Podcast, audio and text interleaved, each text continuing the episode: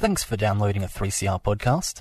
3CR is an independent community radio station based in Melbourne, Australia. We need your financial support to keep going. Go to www.3cr.org.au for more information and to donate online. Now stay tuned for your 3CR podcast.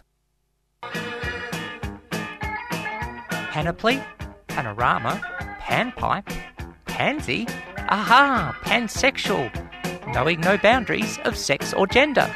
Sound interesting? Then join Sally on Sundays at noon for Out of the Pan. All those gender questions making you think too hard?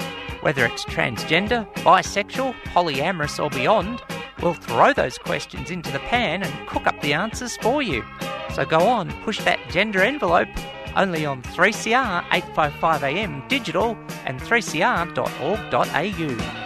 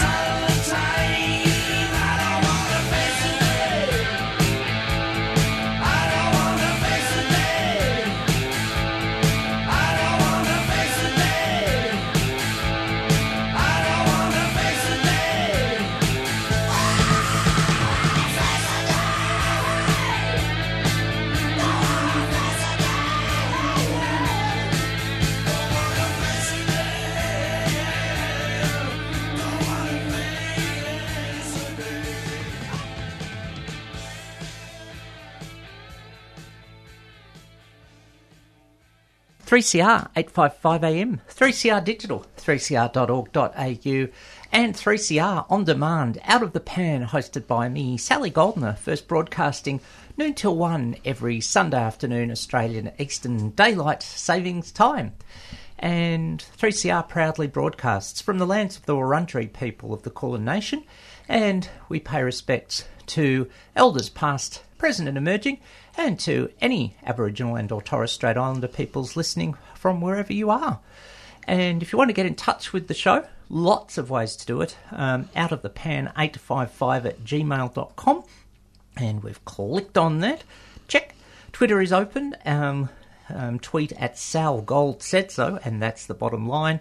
You can SMS 61456 751215 or look for the posts on Facebook, my page Sally Goldner and Out of the Pan 3CR855M Melbourne. Opened up today with the Angels, Face the Day. That was me at about 8 o'clock this morning, a bit foggy. If anyone's a bit foggy out there, we hope it's clearing. I've got coffee, it's all good now. And that means I'm ready and rocking to talk to our guest because community media is a vital part of visibility. We still need it for all of, we'll say, the rainbow and parts of the intersections thereupon. And got to say that um, there was a small example, but a powerful one of visibility at Pride March three weeks ago. I was marching with the Bi group, the ACE group in front of me, and a person in ACE colours on the sidelines. Well, I think the saying when I was a little child was going apeshit, jumping up and down, seeing the ACE group in front of us come by. So we need visibility and connection. Media is a part of it, and one part of community media that does that is Archer Magazine and it's therefore my pleasure to welcome into the studio on behalf of Archer Magazine, um, Roz. Welcome. Thank you so much, Sally. And if it's okay to ask, and if you use them, can I check in with, with which pronouns you use, if any? Yes, absolutely. I use they, them pronouns. Cool. Um, I love a radio show that checks in about pronouns. that's what we try to do here on Out of the Pan and other queer shows on 3CR, being Queering the Air at 3 um, this afternoon, and In Your Face at 4 on Friday. So let's just put, let's just sort of build the foundation here, um, having a look at Archer Magazine at its website, archermagazine.com.au. How long has Archer been going now? I know it's been a while, but um, are we able to pinpoint it? Yeah, so the first issue came out in print in November 2013. Aha. So it's been around a decent amount of time now.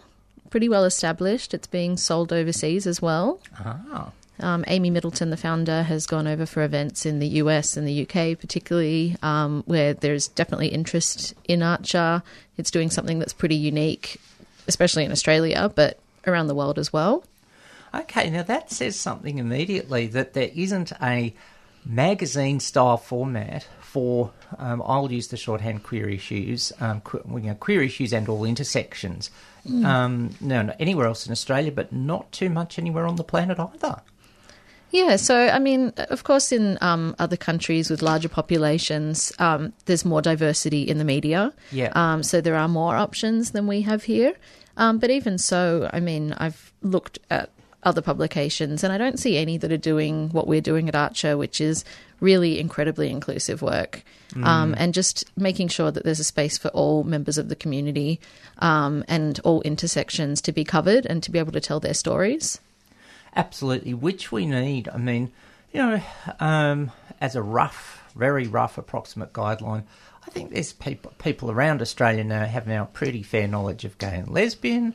They perhaps know what bi is, can define it reasonably well, but don't understand all the implications. Then it sort of starts decreasing as we go through trans, particularly, I think, sadly, non-binary and intersex. So many times in education sessions, we get people saying to myself and colleagues when we do that, "What is that?" Never heard the word, mm. and we've still got a long way to go, of course, for asexual, aromantic, and many others.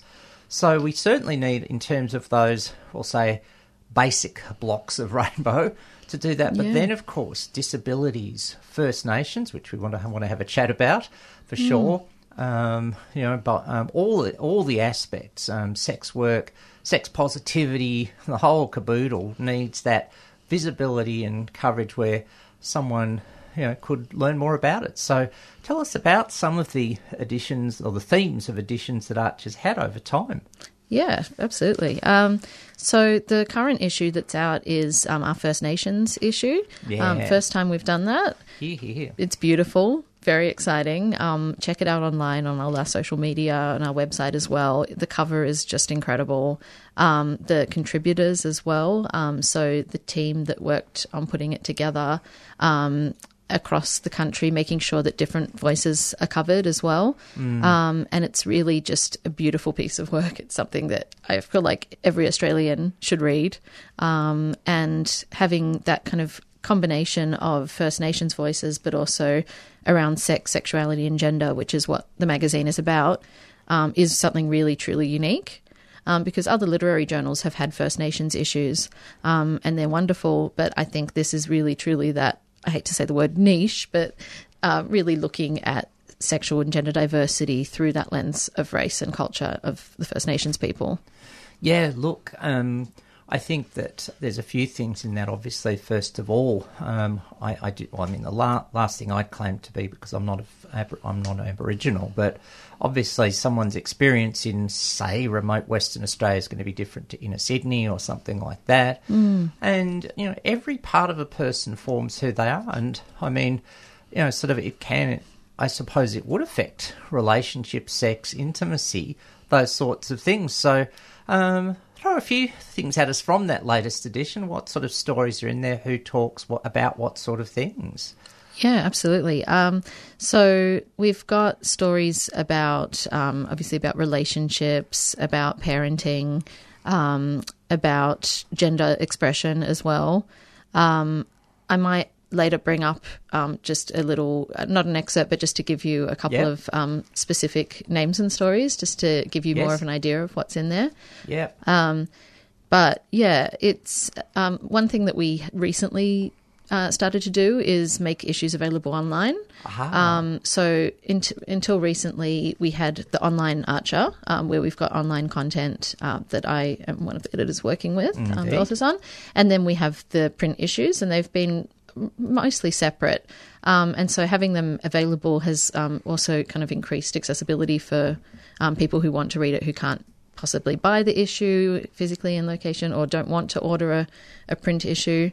Um, and so um, there are ways to check it out as well in the online space. yep.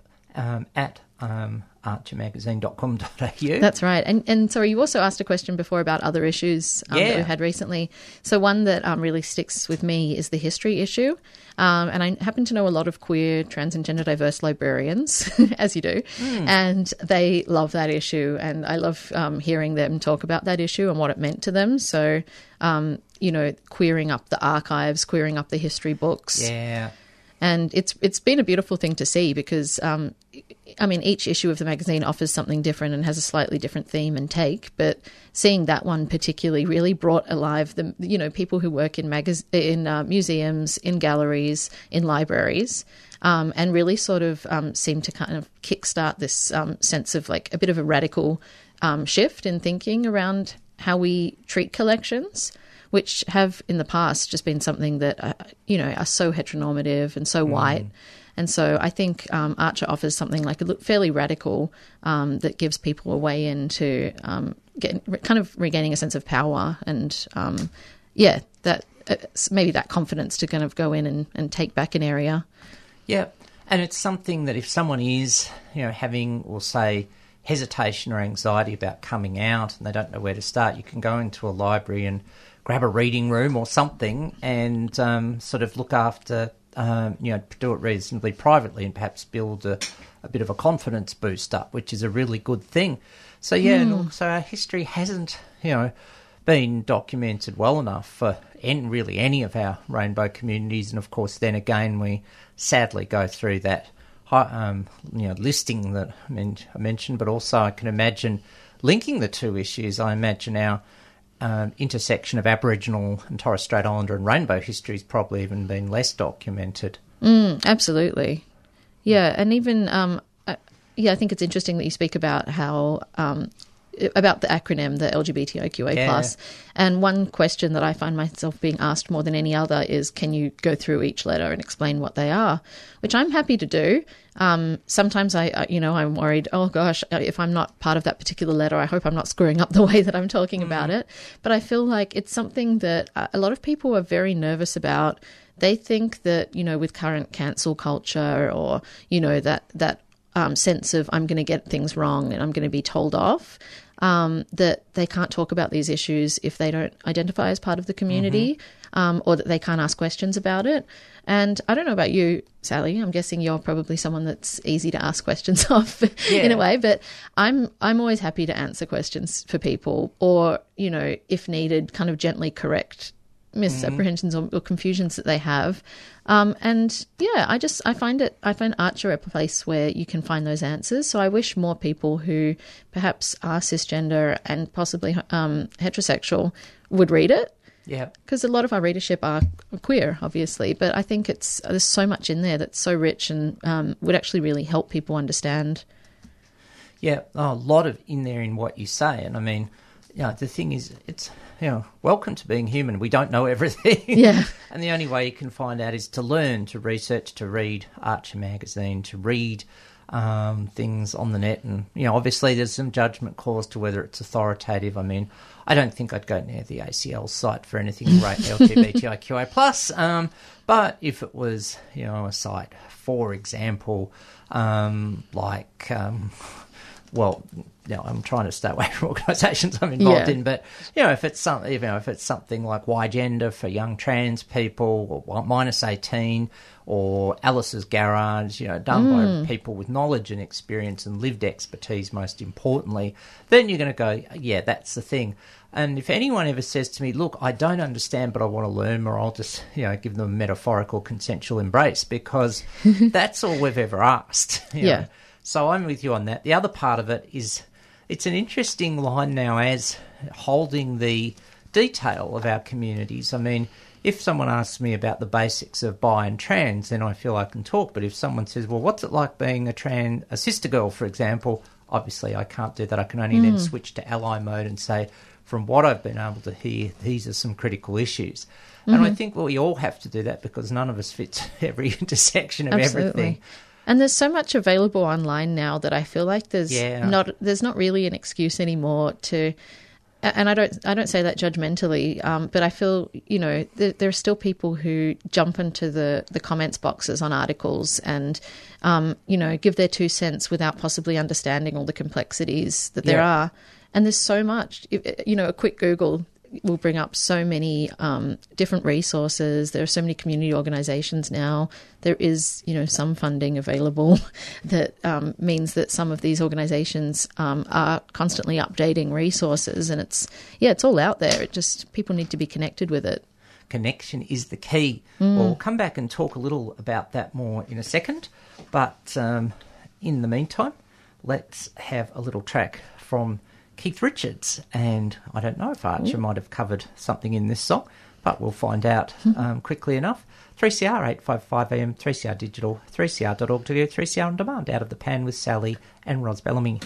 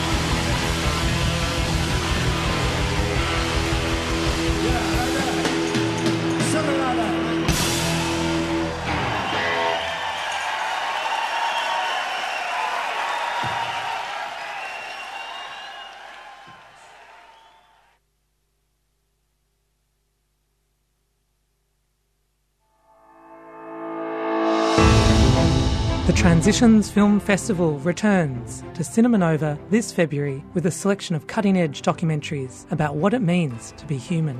Featuring local and international documentaries, the festival covers social and technological innovations, big ideas, and changemakers leading the way to a better world. Themes include art, activism, climate change, resilience, artificial intelligence, and the future of our planet. Transitions Film Festival, February 20 to March 6th at Cinema Nova and venues across Melbourne. Head to transitionsfilmfestival.com for details. A 3CR supporter.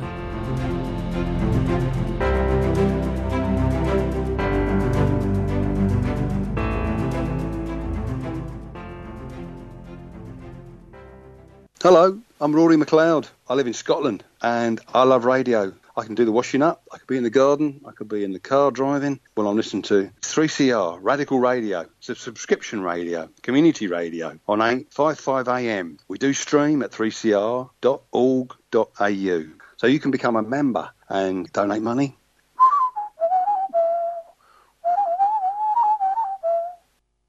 Which begs the question Does a Scottish cross dresser wear trousers? We'll sort that out and other things on Out of the Pan, covering pansexual issues, knowing no boundaries of sex or gender, and once again, having a chat about um, Archer magazine um, with my guest today, Roz. And um, prior to the messages, we heard from Keith Richards from his live album. Um, which he re- um, released immediately after doing his first solo album in the late 80s. Only Keith could do that. And Whip It Up, which leads to the question Has there been the kink um, edition of Archer magazine, Roz? No, actually, that's a great point. Mm, No, we have um, we have play. Does that go close enough? that's close enough. Yeah. yeah. So we'll go with that. So there's been lots of great editions of Archer magazine, and well, as we discussed, we need to cover every intersectionality. But there is a reason for having you on in on this particular day. Um, that um, Archer needs everyone's support at the moment. Yes. So, Um, what's going on there? so we unfortunately missed out on funding at the end of last year. We found out. Yes. Um, and so. Like most literary organisations, we're very dependent on our wonderful benefactors in Yep. the federal or state governments um, that we apply for creative funding for projects. Um, we're very reliant on this in terms of um, publishing our issues, um, so paying for editorial fees, but also um, there are so many costs obviously involved in putting together and printing a print publication. And Archer, for anyone who's read it, is very gorgeous. It's um, it's a it's a beautiful um, sort of artifact to hold in your hand as well. So an expensive artifact to put together, that is. Yeah. Um, so we missed out on this funding that's very crucial for keeping things going, um, and it's something that Amy, as the the editor and the, the, founder of the magazine, and us as the editorial team, um, we're all volunteers. We're all very passionate about Archer, um, and really want to see it keep going. But at, at a time like this, where we've missed out, um, it's something where we're having to come to the community for funding, um, and it's something that's. I mean, it's a hard thing to do. It's a community that's not that well funded anyway. There are- Most cases, yeah. yeah, there's a lot of, well, most cases, you're right. there's probably a few things we could talk about that happened with uh, this week in terms of um, thinking about just the ANZ campaign. And Yes. sorry, that's a that's a side note. Um, but in general, it's a community where you know people have to really reach into their own pockets. They don't necessarily have a lot sitting around, um, but we everyone cares about this magazine. The people Yep. who have read it, people who have been published in it, or whose um, family and loved ones have been published in it. Um, and it's something. It's doing really crucial work as well. I mentioned that it gives people voices who may not normally find them, but it's also um, it's people who are who tend to be the most vulnerable in our communities. So one group that we didn't really mention are sex workers. Here. Yeah, and Archer magazine tends to um, give space to sex worker voices um, in a way that I'm not seeing happen in other publications. Um, obviously, in the US, with their very backward laws around sex work, um, you can imagine they're they're even you know further steps back. So here, it's really wonderful that we we do give this voice, but it's one that um, a lot of the people that we publish who are sex workers are not finding other places to publish other than those who you know happen to um, sell a book to a to a mainstream publisher, and that's very few and far between. Obviously, that's the the once in a lifetime kind of opportunity. But for most sex workers who want to tell their stories, and I mean, we receive pictures from sex workers quite often, and some of the things that I'm seeing in their pictures are things that, you know, haven't occurred to me, are things that people should know about that are parts of the work that either make it, you know, in some cases unsafe or in some cases um, very frustrating. The, you know, aspects that that they deal with, um, and so yeah, it, it, it's one other part of Archer that really is so important that I would hate to see disappear. Absolutely. Um, you know, lots again, lots to think about in there, um, including I'll link it into a message from one of our re, um, frequent listeners, Kayleen. Um, the purpose of existing is not to learn everything, but to perfect our ability to learn, and that's a quote from Kayleen. Um, in her words, after a few too many late night coffees and a few others, and um, um, you know that it shouldn't be original thought. So that's a really important thing. We've got we need that ability to learn. And I, I have to say, when you mentioned the libraries in the first segment, when I was trying to find information about trans way back in 1995, I tried libraries and there was nothing. So we need as many libraries as possible to get that in there. Totally on the sex work issue. I mean, so few outlets that are supportive of you know those that lived expertise and how valuable it is and how valuable the skills of sex workers are and also got to give a big plug to Amy Middleton who mm. founded the magazine a former 3CR presenter but Yes. and a great person also has one of the best Twitter handles at Moodleton I could say that all day Yeah. so we really need people's support of this. And the thing is, where it's underway. You've got a Pozible running, um, which I'll put a link to under the Facebook post on my page and in the tweet Oh, this thank morning. you. Wonderful. But um, I think I imagine if you put Pozible and Archer magazine, you should be able to find it if you aren't near my Facebook page. That's right. I think it's pozible.com and then it's forward slash profile forward slash Archer Magazine. That's the one. So yeah, and well, you've you've caught me at a good time because I got paid on Friday, so Ah. there's money in the bank account. Um, and I won't max out the credit card or anything, so I will definitely be on to that this afternoon because you've done amazing work, and I've got a little story to share with you that Hmm. I'll say a person who works with a service provider I visit regularly to keep things de-identified came up to me while I was waiting for my appointment at this service provider a few months ago and said, oh, I found one of the earlier archers and read an article on bisexuality that I happened to write. And they said, Gosh, it made it so clear that now I was able to fully accept myself. So there's the little things that are big things sort of thing as to why we need Archer. That in depth stuff is so important for everyone. So it That's really, amazing. there's I probably need to check it out now. Yeah, I'm sure I read it wa- way back. way back. it was 2013 or 14 ish. Yeah. And I also want to say, you know, just um, from personal experience, for that particular edition, um, after uh, you know getting paid, uh, you know, which is very often rare for people who contribute to queer publications, um, the magazine made a bit more sur- of a surplus than predicted, and we got a bit more. Now that's a double rarity, which shows the standard of governance and ethics behind Mar- Archer magazine as well as its great quality and content. Mm. And so I think you know we need every bit of community media we can get. We need Bent TV on thirty one forty four. We need Yeah. three CR. We need Archer magazine. So yeah, if people can find a little bit of money. That would be great. And I've got to say, what, just looking through some of the pledges, mm-hmm. you can get rewards, but someone has said, I don't need a thing. Donating to inclusive media is all the reward I need. So I, I, love think that. I think there's a lot of support out there for you. So we just want to make sure the word is out. Word is out you. there, so that it can keep happening. And you know you can do more editions of Archer magazine because, as you said, um, sex work is a topic almost in itself that could take up a whole issue. And of course, there's um, moves announced late last year to decriminalise here in Victoria, which is really important. Hmm. Um, what other topics? You know, we'll be optimistic when Archer keeps going and rolls along. What other things, themes would you like, perhaps like to explore that maybe haven't been What done? would I like to see? Oh, go one, for it. One that Subjectively, objectively, whatever. I'll be very biased here. Um, as a teacher, I'd love to see an education issue. Um, Ah. it, I know it when I once mentioned it. I know it's something that has come up before. Um, and it's that interesting area, that very complex area that we in a queer community are so aware of, of how do we connect with young people in a way that isn't going to lead back to our community being told off for you know the children are innocent don't bring them into this? And it's a, yeah it's a, it's a it's a complex area but i think we've got a lot of young people who are reaching out and pitching to us at archer um, and i know quite a few who would love to write for archer as well. And so you know a special issue with younger voices i think would be brilliant. Um, and oh goodness, you've asked a great one. I mean, there are so many areas. On um, Tuesday breakfast, um, Madison Griffiths actually made the made was joking about an animal issue. I'm like, I mean, animal rights and queerness. There's a lot of um, Yep.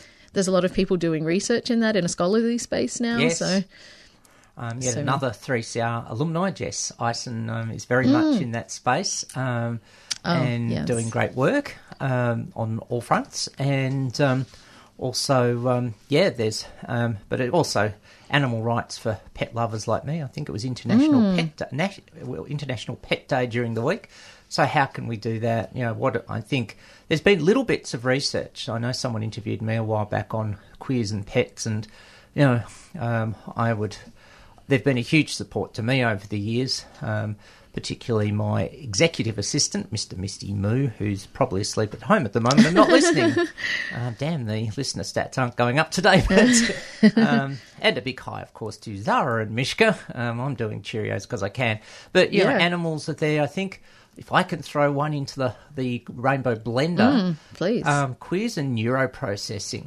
You know, this the issues of autism for me as a highly sensitive person, sensory deprivation. This just seems to be something that's really been had a lid on it for a long time and is now really more than bubbling to the surface. Neuroprocessing is hugely important to lots of people, and we can't ignore it. Um, you know, sort of, it's, you know, it's, it's good to see more conferences having a quiet room for people, for example, a chill out space, um, Absolutely. which is really, really important. I write that on every form.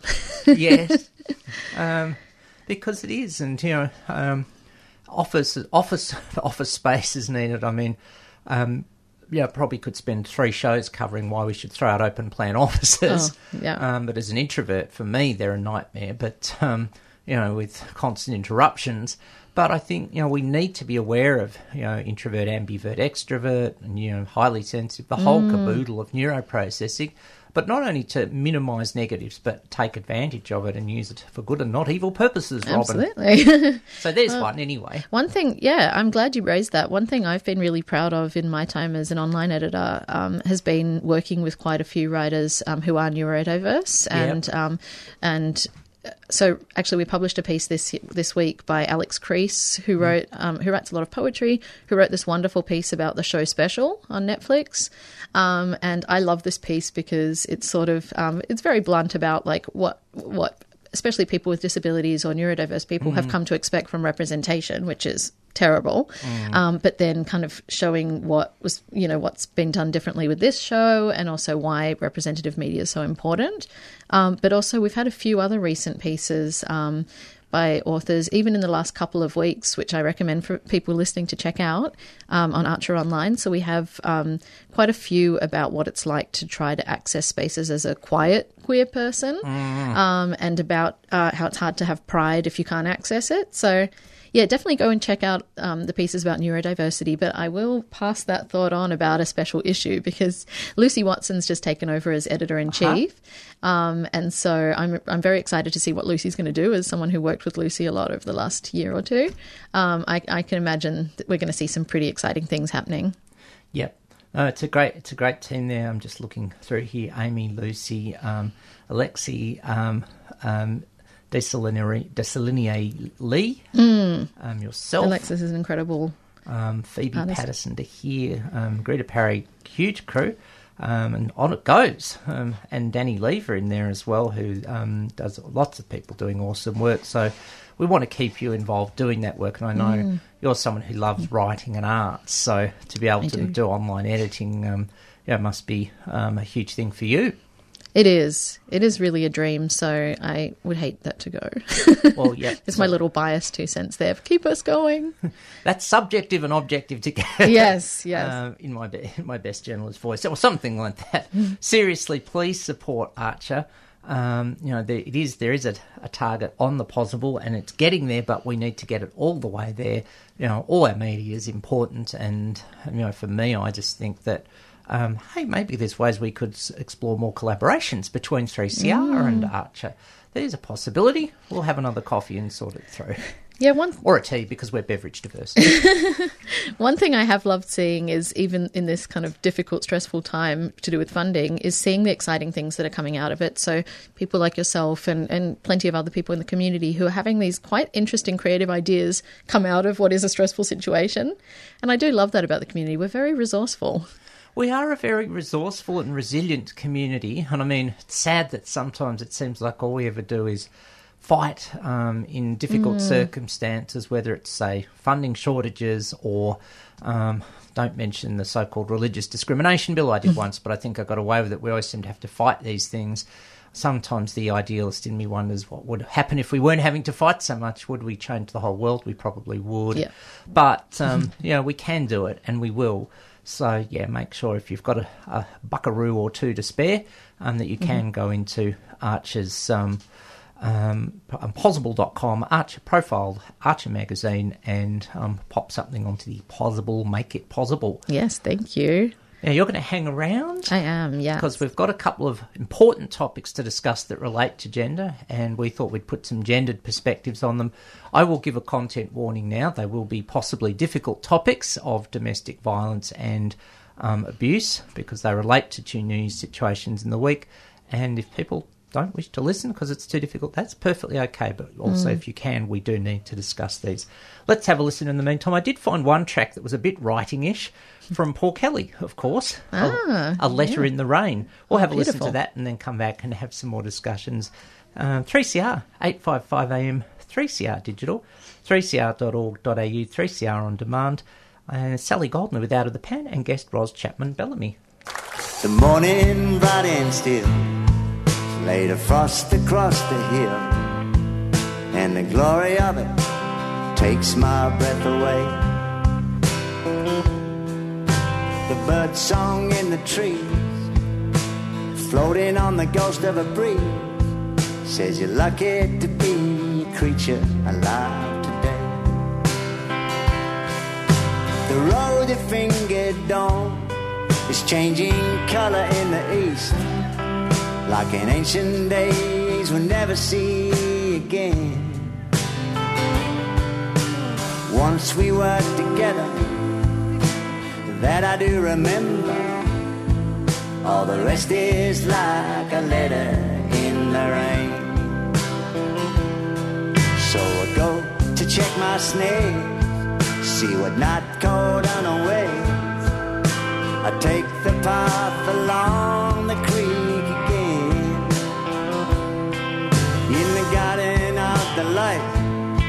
snake slithered into sight. So we left Eden and headed for the plain.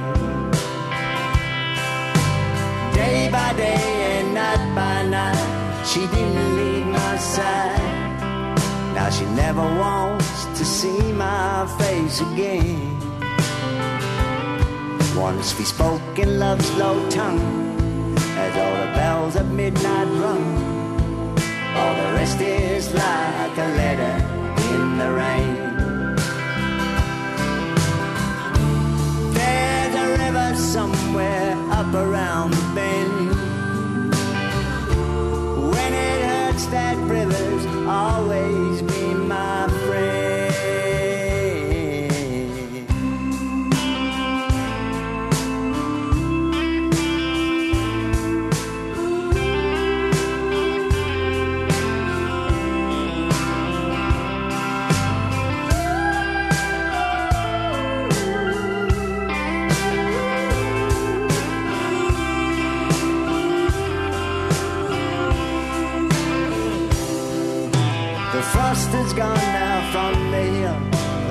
Vision in a dream. You never know when glory will come again. I remember dark stare and a braid of nut brown hair. All the rest is just a letter in the rain.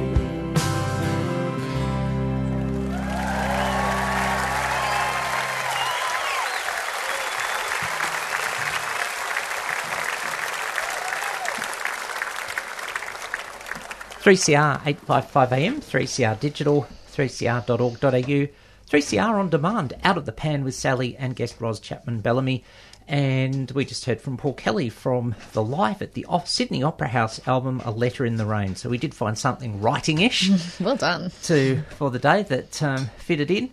Um, I suppose you can write letters in the rain, sitting um, by the sun, as you, people might do this afternoon. I remember to slip, slop, and slap. We're back up to 31, and the UV's still there. Oh, goodness. But um, we want to talk about some things from a gendered lens, and as hinted at at the end of the last segment, challenging things, but um, um, you know, sort of, um, we do need to talk about these, and we've had a um, um, um, had a message in just before we dive into that. Um, one of our regular, another of our regular correspondents, roving reporter, um, has said a show called Curb Your Enthusiasm just had an episode with Laverne Cox, um, and um, um, you know, so it's um, um, uh, roving says it's good television, so check in on that one. But something that's been on the other side of the coin very much this week, two things, and they we were just having you know, having some thoughts about this, the hor- this terrible situation up in Brisbane um, with the Baxter family um, and the totally unnecessary loss, in particular of Hannah, um, Laianah, um, Aaliyah, and Trey. And then sadly, someone else, another woman in Townsville, has also sadly lost her life to domestic violence. And the other situation this, this week that emerged was the situation with St Kevin's College here in Melbourne. And we're just, you know, let's have a look at this from a lens of gender. Did you have any broad thoughts about it, Roz? Uh, well, I mean, definitely about St. Kevin's. The what happened to Hannah is just I was saying to you earlier, so impossible to process. It's just horrific. Um, but I'll I'll speak to St. Kevin's because that's uh, slightly easier for me to form my words around. Sure. Um, yeah, as a teacher, and um, I've I've taught on placements and as a as a uh, registered teacher in various settings, including religious schools.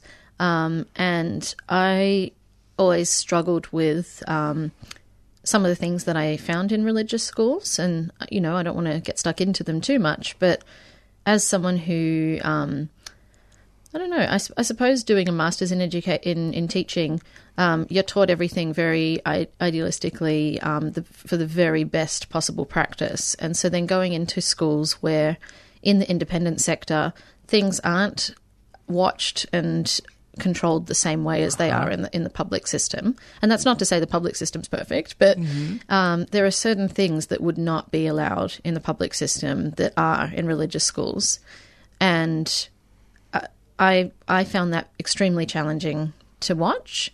Um, and I'm not saying I saw anything take place, but I just there were certain things in the way that the, the teacher um, and student relationship that when I read these horrific stories about what's taken place at schools where things have been covered up, I'm not surprised at all. It makes me very sad and very angry, but I'm not surprised. Yeah, look, that that has been the culture. It's this sort of, and the thoughts that got me in combining these two issues were the sort of um, cover it up, pretend it's not happening, which we sadly see so much with domestic violence, the, or in, including intimate partner violence. The majority of which is that element of males who perpetrate onto females, because we are in a, a heterosexual and patriarchal society. Um, but there's also that, yeah, it is that denial factor in both cases and a sense of control and the fact that some good teachers at St Kevin's, it would appear, you know, very much tried to get it something moving and got silence, that sort of thing, which is very, very worrying that that sort of aggressive, controlling, toxic masculinity covers it up. And well, look, um, as someone, I, I will use. I have not. I'd make this clear for our listeners. I've not faced physical or sexual abuse, but But as someone who I will say who survived, well, an assigned male at birth school, um, you know, I will call it that. Or I, when I, if I'm feel, I, normally I'd make a humorous remark, or sometimes I'd make a remark about an assumed all boys school. But I'm not even going to do that one today. Yeah. Um, look, it wasn't pleasant, and there were just little things I remember that not about physical or sexual abuse. I remember one time someone was passing things on to someone else, and it was a map or something. And rather than passing it, the guy tossed it a bit, and some teacher just came over and just started shaking him, which you know is physical assault. And so I'm not, you know, that's only a little one compared to what we've heard about, but it's indicative of that aggressive culture. And there are other things that I won't go into, um, except they were covered up and just dismissed in a very patronising way. And this seems to be the other part of it that there's this attempt to control aggressively, and then there's the patronising sort of approach, which is another part of toxic masculinity. And this was evident in the alleged, um, because it's going to come before courts and tribunals, I will say, the alleged perpetrator up in Queensland, which is so typical. And, you know, surely we can see those signs coming, and that's something we've got to do. But so, having got a few thoughts, you know, let's say you were um, in either situation you want to talk about the proverbial benevolent dictator or government.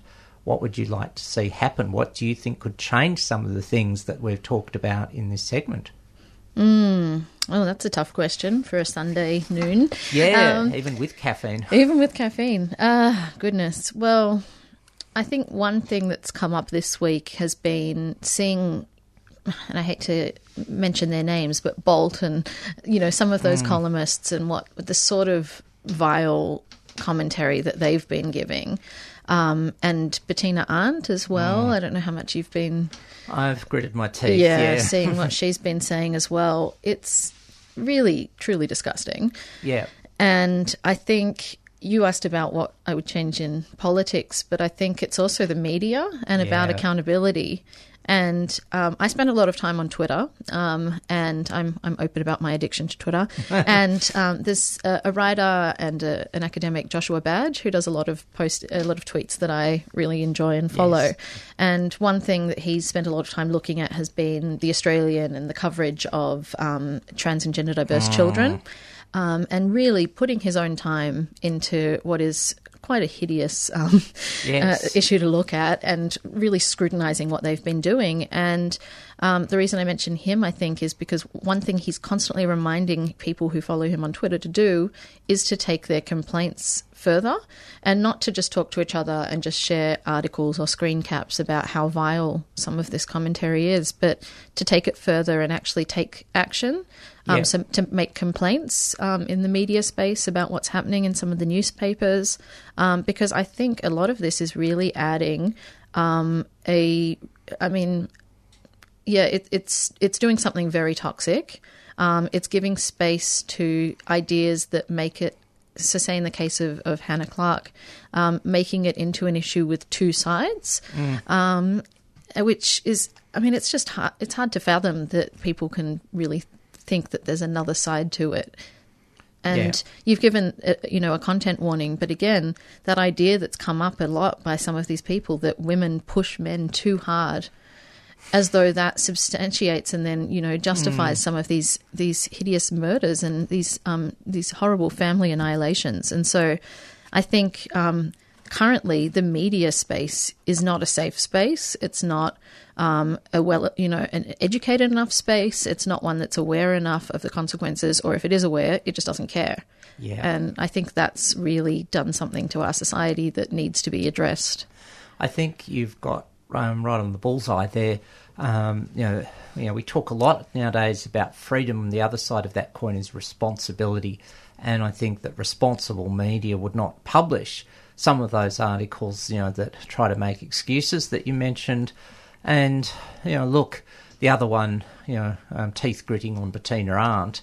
Um, at least, you know, the fact that the Victorian State Attorney General a few weeks ago said that Bettina Arndt did not deserve the Australia Day honours. Well, to his credit, um, an opposition state opposition politician from the Liberal Party, Tim Smith, has said the same thing. And so the fact that there's that sort of bipartisan or cross partisan approach does give a little ray of hope that maybe people are going, maybe this whole freedom thing's gone a bit too far. Maybe we do need to get some responsibility back. So, you know, there's some thoughts in there that I agree with you. Um, well, I think we're on community media, but commercial media at times is, you know, amongst many things, is pressured by ratings points, clickbait, newspaper sales rather than responsibility. Well, aspects of commercial media, let's be fair, there are some good reporters and good outlets, but, um, you know, there needs to be better. And some of the things that have been written this week and said have been appalling. But the thing you've also touched on is people such as that person we only mention, are going to mention once went too far. But you know we've seen that when people go too far, eventually people go that's enough. But if enough people maybe just took that initiative now, they wouldn't go so far and create that sort of pain and suffering for others in the first place. Yeah, because even if they apologise, I mean, those comments have gone out there. They've influenced people who read them. You know, they've been the topic of dinner conversations, I'm sure, around the country where Yeah. some of those ideologies are being spread into families and into communities, and it's it's really dangerous stuff. Absolutely, it is. All right, I'm just going to um, very quickly mention a few things that are coming up this week, um, this afternoon. Um, if for those listening live, particularly Transmask, the shed is on at um, Carlton um, for Transman Transmask at Drummond Street um, this afternoon. Polyvic Social um, by discussion group this Tuesday in at Carlton as well, and of course Bent TV on every week on every Friday night, and that gets us through this week. Now, we just wanted to have come back to the original reason we had you in, um, and just sort of comment a bit more on the First Nations edition of Arch. Then we'll have to wrap it up and make way for freedom of species very shortly. But yeah, you just wanted to throw some more thoughts in there. Yeah, definitely. Um, so, just a reminder again, obviously, um, so supporting us through the Pozible. You can Yeah. also subscribe to Archer online, so you can sign up for a year or two. Um, we put out two issues a year. Um, and so, at the moment, with the most current issue being the First Nations issue, um, I really, really strongly recommend checking it out. You can get it in bookshops like Readings, um, Hares and Hyenas, if you're in Melbourne. Yes, um. So, Bridget Caldwell and Maddie Clark, the two uh, guest editors, um, really put together just a stunning collection of contributors, not just art, uh, writers, but artists across a range of mediums. Um, and the stories really are unique. I'll just say that. So I really recommend. Um, sometimes with an issue, I know I can get that way. I've got piles of books and magazines around my house, so I kind of go, you know what? I'll, I'll wait and see. This is one I re- really recommend snapping up while you can. All right. And about 20 minutes ago, we had our third regular correspondent, Melina, said independent media is challenging in every context, especially for minorities, and that's why Melina does a lot of good work calling out mainstream media. Um, and did ask, and so if you can do a couple of quick thoughts here, what role mainstream media can play. Well, I think we just sort of touched on it in a way, so telepathic there. I did. A question can be um, how do we attract a younger generation to read magazines when they consume so much online? Says Melina, and um, well, I think you sort of answered that. I think I, you know, I think young people possibly relate better to young people, so that young people's edition could be a go. Mm-hmm. And then just a couple of minutes ago, Melina um, um, has said, agreed with us that the mainstream media normalises and contributes to toxicity, very well articulated by your guest, which Oh, thanks, Melina. you're you're definitely an articulate communicator in writing and in in voice. Oh, thank you very Um, much. So, Roz, thank you for coming in once again. Archer Magazine Pozible is the quickest way to search things out. But we'd better make way for freedom of species, talking animal advocacy, which we touched on as well. Yes, we did. We covered it all. Segues everywhere today, and take it out today with someone who can have a lot of fun with gender, but also talk love as well. And that's Beccy Cole from her 2018 mm. album Lioness. And well, I know she's saying this with fun. She said, has got this song, My Wife's Got Balls. Thank you so much, Sally. For Thank having you me. for coming in, Roz. Thanks, everyone, and all our regular contributors to Out of the Pan. And if you want to become a, um, a regular contributor, start next week. But um, seriously, thanks, everyone, for tuning in. I'm Sally Goldner. Catch you next week.